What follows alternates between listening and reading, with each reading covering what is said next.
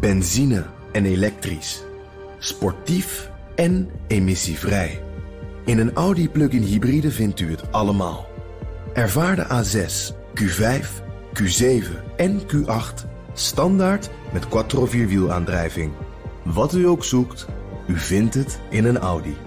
Audi. Voorsprong door techniek. De column van Bernard Hammelburg. Met bijna 18 jaar is de oorlog in Afghanistan de langste waarin Amerika ooit verwikkeld is geweest. Voor het eerst zijn er serieuze tekenen dat Washington er een punt aan gaat draaien. Inpakken en wegwezen dus. En terecht. Tienduizenden Afghanen kwamen om en bijna 15.000 Amerikanen.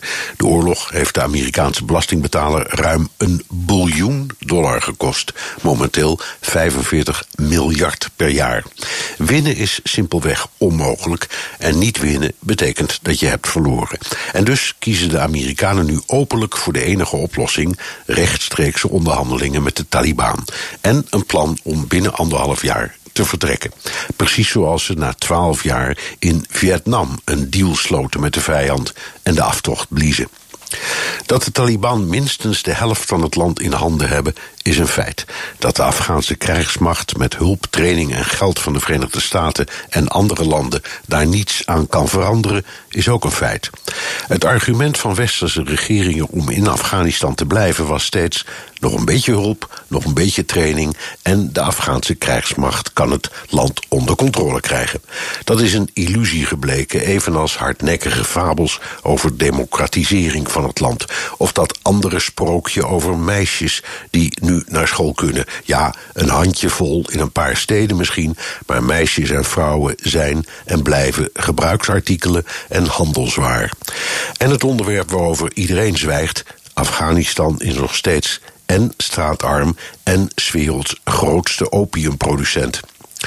Een ander argument was het gevaar van terrorisme dat ons vanuit of via Afghanistan bedreigde. Of dat gevaar er nog steeds is, valt moeilijk te bewijzen en voor de Amerikanen is het in elk geval kennelijk vervallen. En wij, jawel, tot 2021 levert Nederland 160 soldaten. Kosten 21 miljoen euro per jaar, ruim 57.000 euro per dag, ofwel 2400 euro per uur. Dat doen we onder meer uit solidariteit met de bondgenoten.